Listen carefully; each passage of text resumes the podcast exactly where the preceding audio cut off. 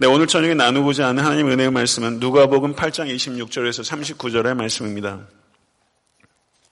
누가복음 8장 26절에서 39절 교독하도록 하겠습니다. 그들이 갈릴리 맞은편 거라사인의 땅에 이르러 예수께서 육지에 내리심에 그 도시 사람으로서 귀신 들린 자 하나가 예수를 만나니 그 사람은 오래 옷을 입지 아니하며 집에 거하지도 아니하고 무덤살이에 거하는 자라 예수를 보고 부르짖으며 그 앞에 엎드려 큰 소리로 불러 이르되 지극히 높으신 하나님의 아들 예수여 당신이 나와 무슨 상관이 있나이까 당신께 구하노니 나를 괴롭게 하지 마옵소서 하니 이는 예수께서 이미 더러운 귀신을 명하사 그 사람에게서 나오라 하셨습니다. 귀신이 가끔 그 사람을 붙잡음으로 그를 쇠사슬과 고랑에 매어 지켰으되 그 맨 것을 끊고 귀신에게 몰려 광야로 나왔더라. 예수께서 너의 이름이 무엇이냐 물으신 적 이르되 군대라 하니 이는 많은 귀신이 들렸습니다. 무종행으로 들어가라 하지 마시기를 간구하더니 마침 그곳에 많은 돼지떼가 산에서 먹고 있는지라 귀신들이 그 돼지에게로 들어가게 허락하심을 간구하니 이에 허락하시니 귀신들이 그 사람에게서 나와 돼지에게로 들어가서 그때가 비탈로 내리다라 호수에 들어가 몰사하거늘 치던 자들이 그 이루어진 일을 보고 도망하여 성내와 마을에 알리니 사람들이 그 이루어진 일을 보러 나와서 예수께 이르러 귀신 나간 사람이 옷을 입고 정신이 온전하여 예수의 발치에 앉아 있는 것을 보고 두려워하거늘 귀신 들렸던 자가 어떻게 구원받았는지를 본 자들이 그들에게 이름해 거라사인의 땅 근방 모든 백성이 크게 두려워하여 예수께 떠나시기를 구하더라. 예수께서 배에 올라 돌아가실새 귀신 나간 사람이 함께 있기를 구하였으나 예수께서 그를 보내시며 이르시되 집으로 돌아가 하나님이 내게 어떻게 큰 일을 행하셨는지를 말하라 하시니 그가 가서 예수께서 자기에게 어떻게 큰 일을 행하셨는지를 온 성내에 전파하니라. 아멘. 하나님의 말씀입니다. 아, 누가 보면 8장 22절에서 25절 지난번에 제가 설교했던 본문인데요. 아, 그 본문에서는 예수께서 광풍을 잠잠케 하신 기적이 기록되어 있다면 오늘 본 말씀 누가 보면 8장 26절 39절은 예수께서 광인을 잠잠케 하신 기적이 기록되어 있다. 이렇게 볼 수 있습니다. 하나는 광풍을 잠잠케 하신 기적, 하나는 광인을 잠잠케 하신 기적입니다. 예수님께서 갈릴리 뱃사람으로 잔뼈가 굵은 여러 제자들이 주여 주여 우리가 죽겠나이다. 이건 과장이 아닐 겁니다. 정말 죽을 만한 상황이 있었던 거예요. 그런데 그 광풍을 예수께서 뚫고 거라서 지방으로 가신 이유가 결국은 한 사람을 만나기 위한 것이었고 그것이 평범한 사람도 아니고 광인 한 사람을 만나기 위해서 예수께서 광풍을 뚫으셨다. 이 광인은 아무도 관심을 갖지 않는 사람입니다. 더 정확하게 말하면 모든 사람이 회피하고 싶은 사람입니다. 모든 사람이 알고 싶어 하지 않은 사람입니다. 근데 그 사람을 만나시기 위해서 단 한 사람을 만나시기 위해서 예수께서 광풍을 뚫으셨다. 예수께서 광풍을 뚫은 이 여행은 한 영혼을 구원하시기 위해서는 광풍을 뚫는 여행은 필수적이라는 것을 우리에게 모범적으로 가르치고 계신 것입니다. 여러분 주변에, 제 주변에 걸어서 귀신 들린 광인 같이 모든 소망이 끊어진 사람이 없습니까? 이런 사람 가족 가운데도 있지 않으세요?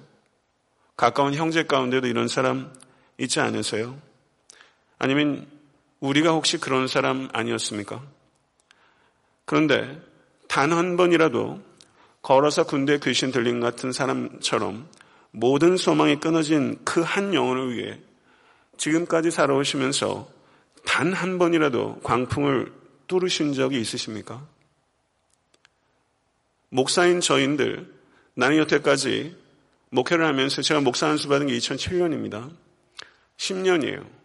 10년의 목회 여정을 통해서 나는 한 번이라도 광인 한 사람, 아무도 주목하지 않는 한 사람을 위해서 광풍을 뚫은 적이 있는가?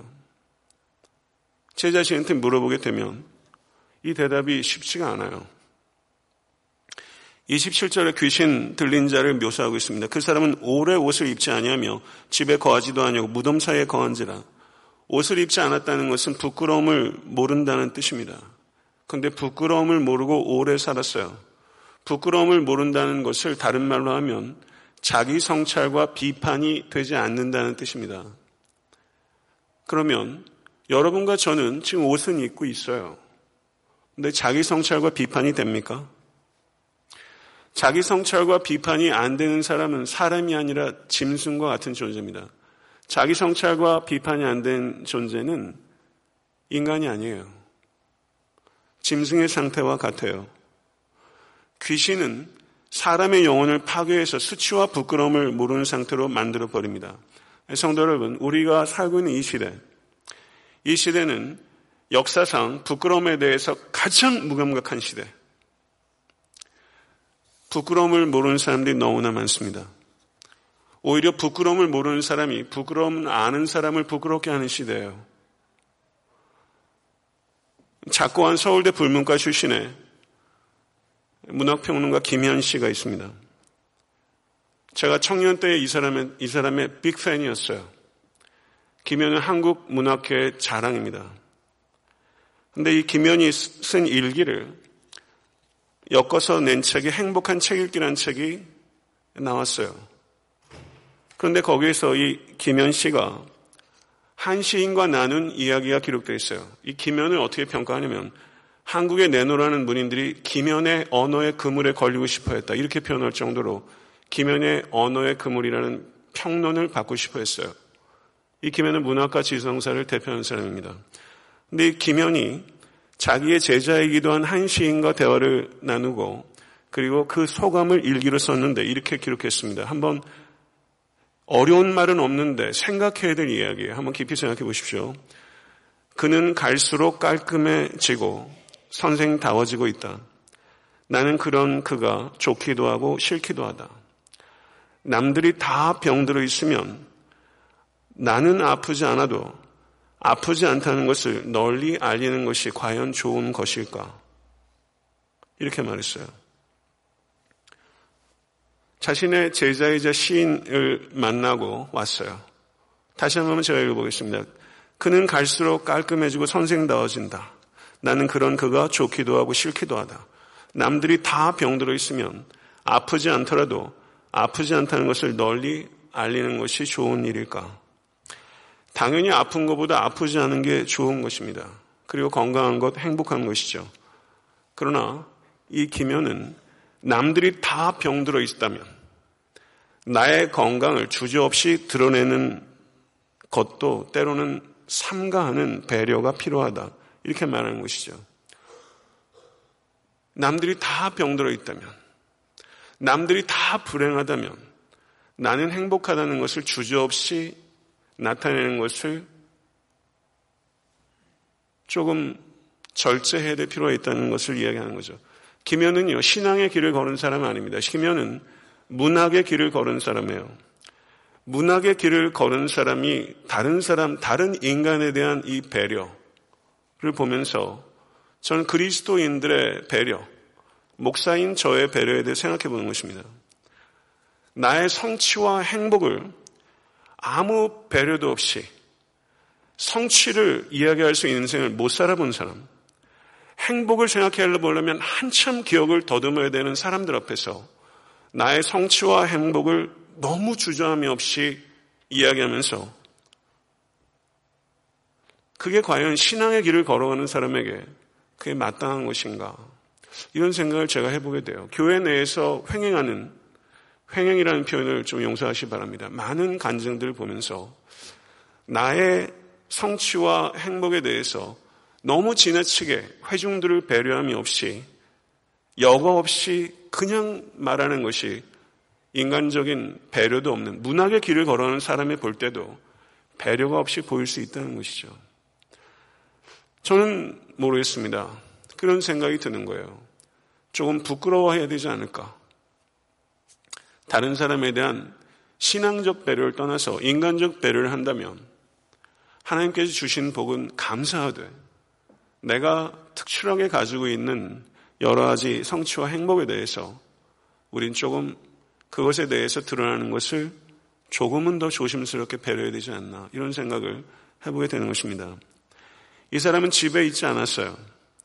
무덤 사이에 있었습니다. 저도 예전에 명절 때 되면 아버지 손에 이끌려가지고 할아버지 할머니 무덤 사이에 이렇게 돌아다니면서 낮에 무덤 가는 거는 재밌더라고요. 예, 봉분 위에 올라갔다가 내려왔다가 그냥 골프장은 아니지만 근데 밤에 무덤 사이는 저도 겁이 되게 많아서 무서워요. 섬이 영어로 island입니다. island. I-S-L-A-N-D. island. 제가 굉장히 좋아하는 단어예요. 이 섬이라는 이 단어가 isolation하고 어원적으로 같은 데 있어요. 섬은 isolate 된 거예요. 주중에 신문을 보는데 한국의 한 중견 탤런트 이미지 씨가 고독사를 해서 냄새가 나서 들어가 보니까 사람이 2주 동안 있어야 죽었다. 나이가 쉬운 일곱이에요. 저하고 나이 차가 얼마 안 나요. 6살 차입니다. 한국 나이로 따지면. 그 이미지가 누구지? 찾아보니까 전원일기 좋아하셨잖아요. 전원일기의 노마 엄마예요. 예. 서울의 달인가에도 나왔고 서민적이고 밝은 푼숙기 있는 역을 너무나 능청스럽게 잘했던 중견 텔레트인데 그 밝은 푼수 엄마가 그렇게 외로웠어요. 그리고 죽은 뒤 2주 만에 발견돼 있었고 그 옆에는 반려견이 삐쩍 말라가지고 반려견이 옆에 있었다. 이렇게 이야기를 하고 있는데 저하고 아무 상관없는 사람인데 마음이 썩 좋지 않아요. 시인 정호승 씨가 있습니다. 중견 시인입니다. 정호승 씨가 뭐라고 말했냐면 외로우니까 사람이다. 이렇게 말했어요. 외로우니까 사람이다. 그러나 너무 외로우면 어떡하지? 너무 외로우면 고통스럽습니다. 퀸이라는 그룹의 리드싱어였던 프레드 머큐리가 1991년에 세상을 떠났는데요. 이 사람이 한 말을 제가 가끔 인용해요. 뭐라고 말했냐면 세상의 모든 것을 가지고도 가장 외로운 사람이 될 수 있다는 것을 알았습니다. 그리고 그것은 가장 쓰라린 외로움입니다. 이렇게 표현했어요. 자기가 그렇게 외로웠다는 거죠. 다 가진 사람의 외로움은 가장 쓰라린 외로움이라는 거예요. 저도 성향적으로 외로움을 굉장히 많이 타는 사람이었습니다. 제가 결혼한 게 44살이에요. 사람들이 저한테 물어요. 도대체 왜 그러냐요? 네. 결혼할 뜻이 안 보이나 봐요. 그러니까 사람들이 저한테 그런 얘기를 물으면 제가 그랬어요. 철없는 얘기입니다. 그냥 이해하시고 들으세요. 혼자 있는 외로움은 견디겠는데 둘이 있는데 외로우면 참 힘들 것 같아서 제가 그렇게 얘기했어요. 철 되게 없었죠. 결혼하고서 철 많이 들었습니다. 집사람과 같이 있어서 저 외롭지 않습니다. 그런 생각을 했어요. 목사가 되고 나니까 목사의 외로움이 있더라고요. 목사가 아니었으면 몰랐을 외로움을 제가 배워요. 근데 부목사 때는 몰랐던 담임 목사의 외로움이 있더라고요. 그 외로움이 있어요. 외롭지 않고 영성의 높은 곳을 못 갑니다. 근데 목사도 지나치게 외로움은 힘듭니다. 제가 외로움을 많이 타는 사람이다 보니까 성도의 외로움이 보여요. 내색을 제가 안 하고 넘어가지만 성도의 외로움이 보입니다. 교회 규모가 적을 때는요, 제가 전화 자주 해가지고 커피도 마시고 순두부집도 하고 이런 저런데 많이 먹으러 다녔어요. 예, 오늘도 어떤 분이 이렇게 머릿속에 싹 지나가더라고요. 땡스기빙 때 어떻게 지내셨지? 아, 전화 한번 해서 식사 한번 같이 해야 되겠다. 그런 생각을 했는데 공교롭게 예, 그분한테 연락이 온 거예요. 식사하자고. 근데 제가 오늘 사정이 있어서 그 모임에 못 갔어요. 그래서 전, 인편에 전했는데 그게 마음에 걸려서 제가 전화를 드렸어요. 그 집사님 죄송해요. 오늘 제가 꼭 가서 식사해야 될 자리에 있어서 집사님 같이 식사 못했는데 조만간 한번 뵙고 식사하시죠. 이렇게 전화했어요. 그리고 또 설교 준비하는데 이렇게 별 생각이 다 들어가지고 요즘 몇 주 안 보이는 분이 계셔서 제가 전화를 했어요. 집사님 그랬더니 벌써 목소리가 집사님 어떻게 지내신지 궁금해서 전화드렸어요. 그랬더니 저보고 그러시더라고요. 궁금하기는 하세요? 그럼요. 궁금하죠. 근데 제가 다 표현을 다 못해요. 바쁘네요. 그렇죠. 아는데 서운하네요, 목사님. 그러시더라고요. 그래서 제가 기도해 드렸어요. 근데 전화기 저쪽에서 흐느끼고 있다는 게 제가 느껴지더라고요. 전 그분이 외롭다고 생각합니다. 아마 이 자리에 계신 분들도 외로움을 내색해서 달라져요? 그러니까 내색 안 하시죠? 그러니까 외롭으시잖아요. 근데 저는 신앙생활 하면서 우리가 이 외로움이 조금이라도 경감되고 있는가 아니면 공동체에서 이 외로움이 오히려 더 쓰라리게 되나 이런 부분들을 좀 생각해 보게 되는데요. 저는 좀 온기 있는 교회가 되면 참 좋겠어요. 매년 연말에 각 목장에 500불씩 지원을 해서 돕고 있습니다. 올해도 그렇게 합니다. 그래서 크리스마스 때 그런 일들을 저희가 또 간단하게 메모해서 나눠드릴 텐데 지극히 작은 자를 섬기는 거. 고립되어 있고 고독하고 고단하게 살아가는 영혼들이 지천이에요. 걸어서 군대에 귀신 들린 사람 같은 분들이 지천이에요. 참 많아요. 그들에게 조금이라도 온기를 전달할 수 있으면 저는 너무 좋겠어요. 우리 교회가 그 일을 하고 있다는 것에 대해 전참 감사히 생각합니다.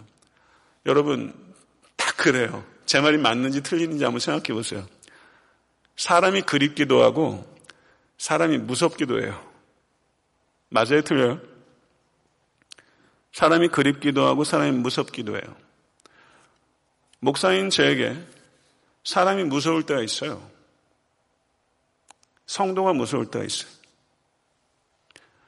아마 목사인 저 때문에 저를 무섭게 여기실 경우가 더 많을 거라고 생각해요. 서로 선의를 가지고 있는데 불구하고 간혹 가다 이렇게 좀 불편한 정도가 아니라 누군가가 무섭게 느껴질 때가 있고 근데 저에게 제일 무서운 존재는 항상 제 자신이더라고요. 저는 제가 제일 무섭습니다. 상처받을 각오를 하지 않고 어떻게 그립기도 하고 무섭기도 한 사람에게 다가갈 수 있을까? 상처 받을 겁니다, 아마. 사랑하려면.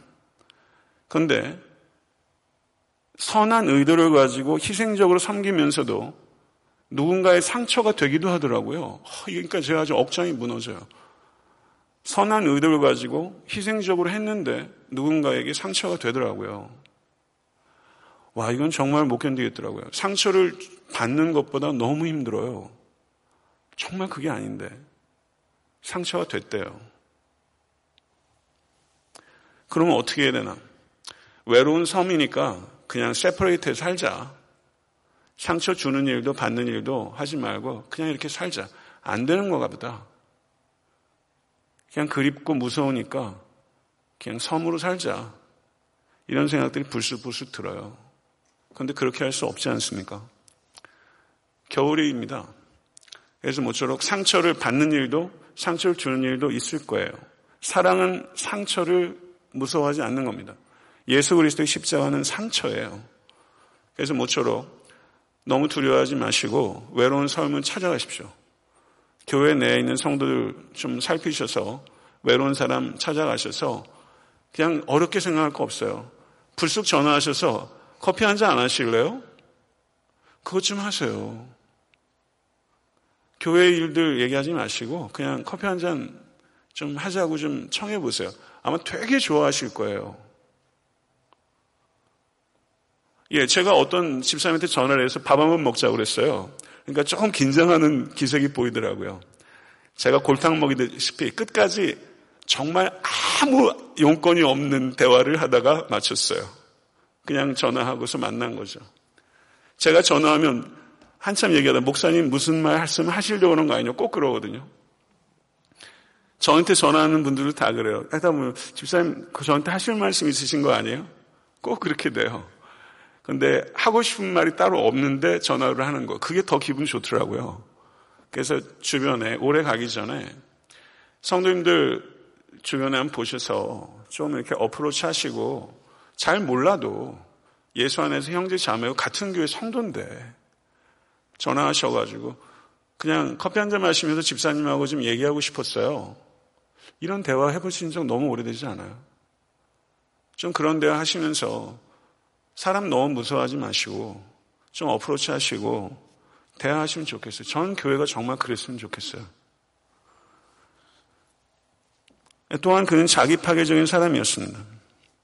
돌로 자기 몸을 해치던 사람이었어요. 제가 이런 사람이었습니다. 저는 저를 굉장히 해치던 사람이었어요. 그래서 저희 아버지 어머니가 많이 아파하셨어요. 워낙 자기 학대가 많으니까 저한테 제가 제일 위험한 사람이었습니다. 통제가 안 됐어요. 근데 여러분과 저의 안에도 항상 통제가 안 되는 부분들이 있지 않습니까? 돌로 자기를 상하는 것과 같이. 요즘이 중독 시대입니다. 술 중독, 마약 중독, 쇼핑 중독, 도박 중독, 폭력 중독, 거짓말 중독, 성 중독, 게임 중독, 그 외에도 중독이 얼마나 많은지 몰라요. 통제가 안 되는 거예요. 이런 재미난 글이 있었습니다. Guideposts란 기독교 잡지에 귀신들의 대학 이야기란 재미난 글이 실린 적이 있는데요. 귀신 대학의 신설학과로 가장 좋은 과가 음란 비디오과고요. 개교 이래로 인기가 전혀 떨어지지 않는 과가 술주정과고 장래가 촉망되는 과는 마약과고 그 대학의 교양 과목은 유혹이랍니다. 유혹이라는 교과서의 첫 장은 이렇게 시작한대요. 인간을 유혹할 때 다음 세 종류의 말을 쓰라. 누구나 다 하는 거잖아. 그거 별로 대수롭지도 않은 건데 뭘? 이번 한 번만 하자. 이게 그 책에 있는 거래요. 이번 한 번만. 그리고 가장 학점이 많은 과목은 내일로 미룸. 미룸. 네, 이거래요. 제가 지난 토요일에 카톡을 받았는데요. 카톡이 희한한 카톡이었어요. 놀라운 하고 다운 느낌표. 이것은 당신이 죽기 전에 꼭 봐야 되는 비디오들입니다. 그렇게 있으면서 어떤 내용이었냐면 어떤 여자가 위에는 상의는 아무것도 안 입고 그냥 아주 쇼팬티를 입고 트럭으로 올라가는 딱 보기에도 너무 몸매가 예쁜 거예요. 그런 사진이었어요. 너무 선정적이었어요. 아, 그래가지고 뭐지? 하다가 그러고 있는데 제가 열었을까요? 안 열었을까요? 열었을 것이다. 손 한번 들어보세요. 미워하지 않겠습니다. 제가 열어봤을 것이다. 안 열었을 것이다. 안 열었어요. 그러다 한 5분 있다가 그분이 저한테 카톡이 왔어요. 여자 사진을 꼭 보도록 하는 미끼입니다. 인간들의 재능 참 신기합니다. 이렇게 와서 제가 웃고 말았어요. 그래서 제가 크크크 제가 거의 볼 뻔했습니다. 예, 그러고 했는데요. 제가 이 말씀을 드리는 이유는요. 그거를 열 때도 있고 안 열 때도 목회자에게 있을 수 있다는 거죠.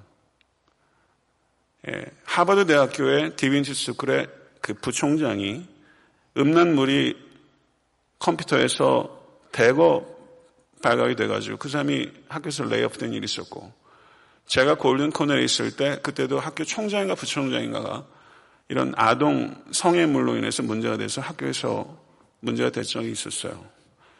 이것이 우리와 상관없는 이야기가 아닙니다. 우리 자녀들하고도 매우 밀접한 문제라는 거죠. 깊이 생각해 볼 수 있게 되기를 바랍니다. 27절에 귀신 들린 자라고 번역되어 있는 부분이 NLT 번역에서는 어떻게 번역하냐면 a man who was possessed by demons 수동태로 번역했어요. 수동태로 번역한 번역본들을 보니까 NAS, NIV가 a man who was possessed by demons 이렇게 수동태로 번역했어요. 근데 성경 원어는요, 아넬, man 이런 뜻입니다. 에콘. 에콘이란 말은 have란 동사의 현재 분사 형태예요. A man having daimonia, demons. 그러니까 성경 원어는 수동태가 아니라 능동태예요. 그런데 능동태로 번역한 것이 RSV 번역, ESV 번역, 킹 제임스 번역은 능동태로 번역했어요. A man who was possessed by demons가 아니라 who had demons라고 번역했어요. 우리 번역에서 귀신 들린 사람이라면 다 수동태죠. 근데 우리말로는 달리 표현하기가 애매해요. 근데 성경 원어상으로는 능동태고 그러면 who was possessed by demons와 who had demons 뭐가 차이냐는 거죠. 귀신 들림인 것이 꼭 수동적으로 잡히는 것을 이야기하는 것이 아니라는 겁니다. 귀신 들리는 것이 귀신 들린 사람의 선택이 거기 들어갈 수 있다는 거예요. Who had demons? 그러니까 귀신 들린 것이 불가항력적인 악한 세력에 의해서 사로잡히는 그래서 귀신 들린 사람의 책임은 없는 그런 상태가 아니라 귀신 들린 사람의 선택이 그 안에 있는 것이고 그리고 귀신 들린 사람은 많은 경우에 의지가 박약한 사람 일 수 있다는 것을 그래서 이거는 수동태로 번역하는 것은 저는 상당히 미흡한 번역이라고 생각하고 그래서 능동태로 번역하는 게 맞다. 저는 그렇게 생각하고 있습니다. 여러분과 저에게도 사로잡힘이 있어요. 만약 그런 것이 있다면 왜 없겠습니까? 의지를 사용해서 해빙하지 않기로 결단하셔야 돼요. 귀신 들린 사람의 상태를 요약하면 부끄러움을 모르고 고독하고 그리고 자기 파괴적인 사람이에요. 그렇게 따지면 걸어서 군대 귀신 들린 사람이 바로 나, 납니다. 바로 여러분이에요. 하나님을 떠나서 죄 짓고 사는 사람들의 상태는 귀신에 들린 상태와 같이 매우 심각한 상태라는 것을 깊이 생각하신 여러분과 제가 될 수 있게 간절히 바랍니다. 28절 33절의 내용을 보게 되면 회복의 과정을 기록하고 있습니다. 지극히 높으신 하나님의 아들 예수여 당신이 나와 무슨 상관이 있나이까 당신께 구하노니 나를 괴롭게 하지 마옵소서. 예수님을 졸졸졸졸 따라다니는 제자들도 예수님이 Son of God 하나님의 아들이라는 것을 깨닫지 못하고 있어요. 그런데 귀신은 귀신같이 알아요. 예수님께서 하나님의 아들이시라는 것을 정확히 알아요. 귀신은 영적 존재이기 때문에 예수님의 정체성을 정확히 알아요. 예수님의 Son of God, 신성을 고백하고 있어요. 그러나 이 지식은요, 나와 무슨 상관이 있나이까? 귀신은 이렇게 말하는 거예요. 여러분이 신앙생활 하시면서 예배 드리면서 성역 공부하면서 지식이 쌓입니다. 그런데 그 지식을 통해서 여러분이 주님을 더 사랑하게 되지 않고 더 의지하지 않게 되고 그리고 더 충성하게 되지 않고 더 섬기게 되지 않으면 그 지식은 하등의 주님과 상관이 없는 지식이에요. 그건 마귀류의 지식입니다. 신앙은 지적 동의가 아닙니다. 신앙은 생활의 방식이에요. 이것을 깊이 생각하실 수 있는 여러분과 제가 될 수 있게 간절히 바랍니다. 귀신이 예수님께 간구한 것은 나를 괴롭게 하지 마소서 그렇게 이야기한 거예요.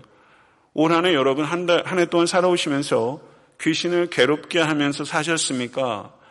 사람을 괴롭게 하면서 사셨습니까? 집에서 가족들 괴롭게 하고 왜 없겠어요? 교회에서 성도들 괴롭게 하고 목장 식구들 괴롭게 하고 하는 일들이 더 많으셨습니까? 아니면 귀신을 괴롭게 하는 데게 더 많으셨어요? 두 가지가 아마 다 있으셨을 거예요. 그런 성도는 모쪼록 귀신을 괴롭게 하는 영적 전쟁을 하신 여러분과 제가 될 수 있기를 간절히 축원합니다. 영적 전쟁을 해야 된다는 당위성은 알지만 영적 전쟁을 하지 않는 성도와 교회 그리고 목사가 얼마나 많은지 몰라요. 제가 전쟁 영화 중에서 제일 좋아하는 영화가 Saving Private Ryan이라는 영화입니다. 자주 보게 됐어요. 그건 전쟁 영화 중에 정말 명작이에요. 그런데 Saving Private Ryan을 보다가 막 속이 막 타가지고 이런 장면이 있었어요. 어떤 장면인지 혹시 아시겠어요?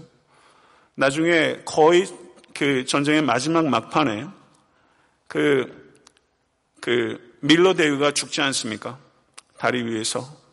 근데 그때 어펌이라는 사람이 있었어요. 이 사람은 통역하는 일을 주로 하던 사람이에요. 이 사람은 너무나 두려움이 많아서 총을 쏘질 못해요. 그 자기 동료 병사가 그 독일군하고 막 엎치락 뒤치락 하면서 대검에 가슴이 찔려서 죽는데도 불구하고 밖에 계단에 앉아 총을 들고서 부들부들 떨면서 안으로 들어가서 적을 사살하지 못하고 총을 잡고 있는 거예요. 그래서 안에서 대검으로 자기의 동료를 죽이고 나온 독일군이 총도 안 들고 나오는데 이 사람이 총을 들고서요. 총에서 손을 띄고서 나는 너를 쏘지 않을 거다는 제스처를 취합니다. 그러니까 계단으로 독일군이 가버려요. 총이 있는데 쏘질 않아요. 영화인 줄 뻔히 아는데 막 속이 답답한 거 있죠. 더러운 귀신아! 그 사람에게서 나오라! 총을 쏴야 되는데요. 교회가 총을 안 쏴요. 나사렛 예수 그리스도의 이름을 갖고 있음에도 불구하고 교회가 총에서 손을 떼고 있어요. 그리고 지나가래요. 안 쏠 테니까. 영적 전쟁에 무승부는 없습니다. 저에게 하는 말이에요. 저는 올해 몇 방 쐈다고 생각해요. 사탄에게. 모쪼록 성도 여러분, 실탄을 쏘십시오.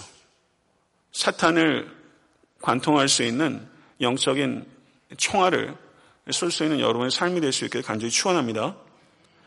근데 34절, 37절을 보게 되면 귀신 들린 사람이 치유된 후에 마을 사람들의 반응이 기록되어 있는데 이 반응이 너무나 충격적입니다.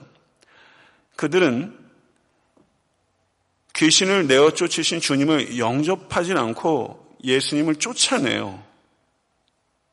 떠나시기를 구했다 이렇게 말하고 있습니다.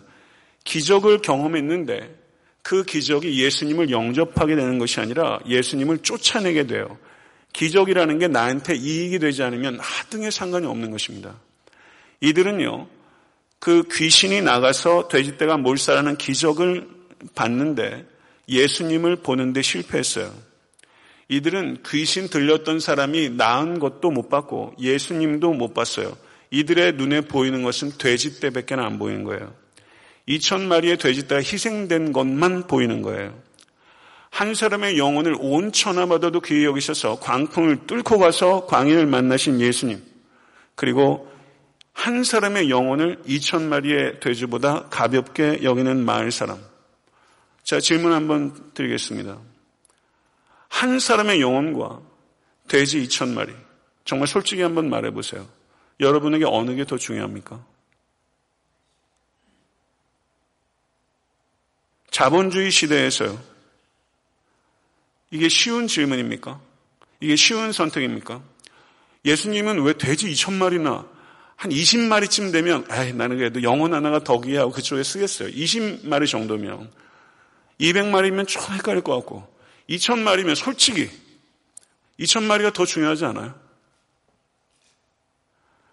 귀신 들린 사람은 얘기할 거 없어요. 내 형제 중에 한 사람이 있어도 사실은 돼지 2천마리를 선택하는 형제가 얼마나 많습니까? 여러분 혈육 중에서 한번 생각해 보세요. 결국 돼지 2천마리 선택하잖아요. 예수님은 여기서 돼지 2천마리와 귀신 들린 한 사람을 딱 놓고서 우리를 상당히 어려운 질문을 던지고 있는 거예요. 도대체 뭐냐? 너는 어느 쪽이냐? 이걸 묻고 계신 거거든요. 그러면 거꾸로 한번 생각해 보십시다. 마을 사람 중에는 적지 않은 사람들이 돼지 2천 마리 말할 것도 없고 내 돼지 한 마리가 더 중요하다고 느끼는 사람이 많이 있을 거예요. 내 돼지 한 마리가 걸어서 군대 귀신 들리는 사람보다 더 중요해요. 돈 몇 달러 때문에 살인하는 사람들이 얼마나 많은지 몰라요. 걸어서 군대 귀신 들리는 사람은 귀신에 놓였지만 마을 사람들은 물질의 노예였어요. 물신의 만몬의 노예였어요. 돼지보다 한 인간의 생명을 소홀히 여기는 마음은 걸어서 군대에 귀신 들렸던 사람보다 훨씬 무섭고 훨씬 소망이 없는 상태입니다. 귀신 들린 사람에게 일어난 일을 보이지, 보지 못하고 돼지 떼에게 일어난 일만 눈에 보여요. 성도 여러분, 여러분의 눈은 뭐가 보입니까? 귀신 들렸던 사람에게 일어난 일이 보이세요? 돼지떼에게 일어난 일이 보이세요? 사람이 사람을 봐야 되는데 사람이 돼지를 봐요. 사람이 사람을 볼 때 사람다워지는 건데 사람이 돼지를 보게 되면 돼지가 됩니다. 그래서 소크라테스는 배부른 돼지보다 고난의 인간이 되겠다. 마가복음 읽어보지도 않았을 텐데.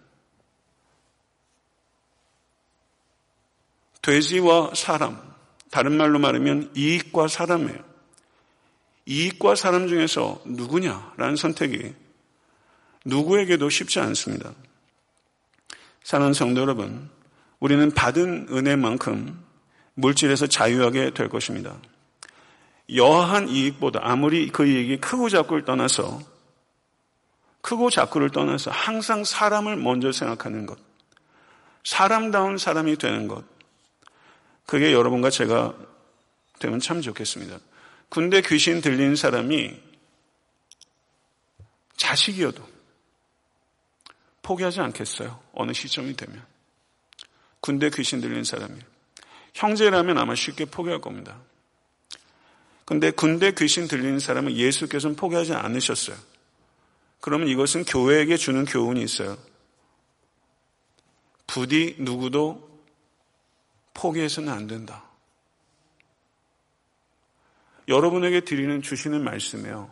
부디 스스로를 포기하지 말아라. 모든 사람이 포기한 사람을 예수께서는 끝까지 포기하지 않으셨어요. 이것은 다른 사람을 포기할 수 있는 권리가 우리에게 없다는 뜻이기도 하고요. 우리 자신이 우리를 포기할 수 있는 권리가 없어요. 얼마나 자살하는 사람이 많아요. 우리는 우리를 포기할 권리가 없어요. 예수께서 군대 귀신 들린 사람을 살리기 위해서 돼지 2천 마리 희생시키셨는데요. 이게 너무 비현실적이에요. 그런데 더 비현실적인 게 뭔지 아세요? 옷도 벗고 인격이 파괴되어 있고 고독하고 자기 파괴적인 인간, 인생을 살아온 나를 위해서 예수께서 돼지 2천 마리가 아니라 예수의 몸이 벗겨지시고 예수께서 제자들로부터도 버려지시고 그리고 못과 창으로 자기가 파괴되셨어요. 돼지 2천 마리 희생시킨 것이 아니라 예수 자신을 희생시키셔서 여러분과 저를 구원하신 겁니다. 믿으십니까? 여러분 마음속에 혹시 저 사람은 아니야 하고 포기해버리는 사람 있으시죠? 저 사람은 정말 아니야. 그렇게 하고 싶은 이유 가운데 왜 없으시겠어요? 가정 가운데 남편과 아내에 대해서 자녀에 대해서 또 포기해버리고 싶으신 생각이 있으시잖아요. 포기에 마땅한 사람이 있잖아요. 그런데 예수님께서는 그 사람을 포기하지 않으셨어요. 그리고 우리에게 가르치시는 겁니다. 너도 포기하지 말아다오. 내가 포기하지 않는 그 사람을 너도 결코 포기하지 말아다오. 이렇게 말씀하시네요. 그 너도 나처럼 광풍을 뚫고 그 사람에게 부디 가다오. 그 사람을 포기하지 말고 돼지 2천 마리라도 포기해다오. 나를 본받아 너 자신이라도 포기해다오. 이것이 내가 너에게 원하는 것이다. 이게 주님께서 그거 가르쳐 주신 거잖아요. 맞죠? 맞죠? 제 말 맞습니까? 분명히 그거 얘기한 것이잖아요. 우리가 예수를 진부하게 만들어요. 근데 예수님은 진부하지 않습니다. 저는요, 손익 계산을 하게 될 때가 있어요. 교회 사역도 그렇고, 손익분기점, 소위 말해서. 약사 빠르게 할 수 있죠. 그러나 그렇게 할 수 없는 것 같습니다. 십자가를 미루는 교회가 아니라 십자가를 지는 미련한 교회와 성도가 될 수 있게 간절히 바랍니다. 아마 그렇게 하시려면 상처 많이 받으실 거예요. 그거 각오하시고 한 영혼을 위해서 기꺼이 상처 받으시는 길 걸어가신 여러분과 제가 되기를 간절히 바랍니다. 38절을 보게 되면 회복된 사람이 예수와 함께 있기를 원했어요. 제자 삼아달라는 거였어요. 그런데 예수님께서 거절하셨어요. 그리고 집으로 보내시며 돌아가 하나님이 너에게 어떻게 큰 일을 행하셨는지를 말하라. 이거는 예수님께서 제자를 삼으실 때 어떤 기준에 안 부합, 부합하지 않으면 내치는 게 아니라 제자 삼는 것을 거절하신 것이 아니라 이 사람에게 가족 관계를 회복시켜 주는 것이 중요했기 때문에 예수께서 보내신 것입니다. 이 사람은 분명히 부모가 있잖아요. 부모에게 이 아들은 상실이죠. 그리고 이 사람이 결혼한 사람이라면 이 사람은 아내가 있잖아요. 그리고 자식들도 있잖아요. 그러니까 그 사람들에게 이 사람, 이 사람은 상실해요. 회복은 걸어서 군대 귀신 들린 사람에게만 필요한 게 아니라 이 사람의 부모도 필요하고 이 사람의 아내와 자식들에게도 필요한 거예요. 예수 그리스도께서는 이 사람들의 회복까지도 보신 거예요. 그래서 가서 너에게 큰일을 행한 것을 그들에게 말하라. 이렇게 말씀하신 것이죠. 그래서 병행 본문을 보게 되면 이 사람이 집안 식구들은 말할 것도 없고 온 성내를 넘어 데카폴리의 10개 연합도시에 복음을 전했다. 한 가정의 저주였던 사람이 한 가정의 축복의 시조가 되고 그리고 저주받은 데카폴리 10개 도시의 이방 땅에 언클린 랜드에서 이 사람은 축복의 통로가 된 것입니다. 성도 여러분 너무 놀랍지 않으세요? 사도 바울이 이방인을 위한 택한 그릇이라고 사도행전 9장에 얘기하는데 이방인들을 위해서 택한 첫 번째 선교사가 누구냐면요. 바로 걸어서 군대 교신 들렸던 사람이에요. 비공식 최초의 이방 선교사입니다. 성도 여러분 너무나 놀랍지 않으십니까? 너무나 감격적이지 않습니까? 이런 사람도 이렇게 쓰임 받는다면 여러분과 저도 쓰임 받을 수 있지 않겠습니까? 저는 분수껏 쓰임 받으면 된다고 생각합니다. 하나님의 수는 무궁무진해요. 이세돌이 바둑 두면서 수가 많지만 하나님의 수는 무궁무진 신묘막측합니다. 무덤 사이에서 옷도 안 입고 뛰어다니던 사람이 아무 의미도 없는 소리를 지르는 사람이 복음을 위해서 데카폴리 10개 도시를 뛰어다닐 거라는 상상을 누가 합니까? 그 상상을 어떤 문학가가 할 수 있어요? 어떤 인간 이해를 가지고 있는 사람이 이 사람이 그렇게 살 수 있다고 상상이나 할 수 있습니까? 인본주의자들이 이런 생각 할 수 있어요? 못해요. 그러나 예수를 정말 만난 사람은 이런 인생 역전이 일어나요. 상상할 수 없는 일이 벌어져요. 주님을 깊이 만나면 인생 역전이 벌어지고 이렇게 놀랍게 쓰여요. 저는 정말 쓰임 받고 싶습니다. 여러분도 그런 열정을 가지십시오. 나이가 좀 많으면 어떻고, 가진 게 없으면 어떻고, 많으면 어떻고, 상관없이 그리스도께서 나를 위해서 하신 일이 있는데 그것은 예수께서 나를 위해서 옷이 벗겨지시고 외로우셨고 몸이 파괴되셨다는 사실이에요. 그게 기적이에요. 여러분과 저에게 기적. 여러분과 제가 가진 카먼 그라운드는 그겁니다. 예수 그리스도의 십자가입니다. 오늘 저녁에도 우리에게 항상 필요한 것은 예수님을 다시 만나는 거예요. 다시 거듭거듭해서 주님을 만나고 그리고 그 앞에서 나를 새롭게 발견하는 것. 나를 입히시기 위해서 옷이 벗겨지시고 나의 고독을 씻기기 위해서 고독을 겪으시고 어찌하여 나를 버리시나이까? 죄와 사망으로 파괴될 나를 고쳐주시기 위해서 손이 들어갈 만큼 창자국이 나셨던 몸을 가지셨던 예수님. 그 주님께서 오늘 저녁에 여러분과 저에게 이야기하는 거예요. 너도 가서 너를 불쌍히 여기신 것을 고하라. 너도 가서 너를 불쌍히 여기신 것을 고하라. 여러분 고하고 계세요? 데카폴리에 이 사람이 보냄을 받은 것처럼 여러분과 저는 애틀란타 섬기는 교회는 애틀란타의 보내심을 받은 교회예요. 믿으시면 아멘 하세요. 우리는 보내심을 받은 교회예요. 할렐루야. 아멘. 여러분과 저도 좀 목소리 높여서 데카폴리 10개 도시는 돌아야 되지 않겠어요? 모쪼록 여러분 올 남은 한 해 남은 인생 우리도 돌아다니십시다. 나를 불쌍히 여기신 것을 가서 고하십시다. 정말 그 예수를 만났다면 이렇게 사일런한 거 이거 기적인 것 같아요. 이럴 수 없잖아요. 모쪼록 삶의 자리에서 내일 만나는 사람이 데카폴리 사람들이라고 생각하세요. 그들에게 전하시고 정말 영광스럽게 살아가신 여러분과 제가 될 수 있게 간절히 바랍니다. 영광의 왕이신 예수께서 이 땅에 오셨습니다. 그리고 대강절에 그 주님을 문드러 머리 들어라. 오늘 10편 24편 하면서 제가 참 마음에 감격이 있었는데 문드러 머리 들어라. 영광의 왕이 들어가신다. 그 영광의 왕이 역사 가운데 들어오셨고 오늘 이 시간 여러분과 저의 영광 가운데 들어오시기 원하세요. 그의 왕을 초청하시고 그 왕과 함께 여러분의 남은 인생 걸어가십시오. 영광스럽게 살아가신 여러분과 제가 될 수 있게 되고 우리 주 예수 그리스도는 간절히 축원합니다. 기도하겠습니다. 부끄러움조차 알지 못하며 살아가는 우리들을 참된 영광이 무엇인지 주님께서 알려주셨습니다. 걸어서 군대 귀신 들렸던 사람 같은 우리들을 구원하시기 위해서 주님께서 희생하신 것은 돼지 2천 마리가 아니라 주님 자신이셨습니다. 나를 불쌍히 여기셔서 하나님께서 하신 일이 오늘 말씀을 통해서 우리가 깨닫는 일입니다.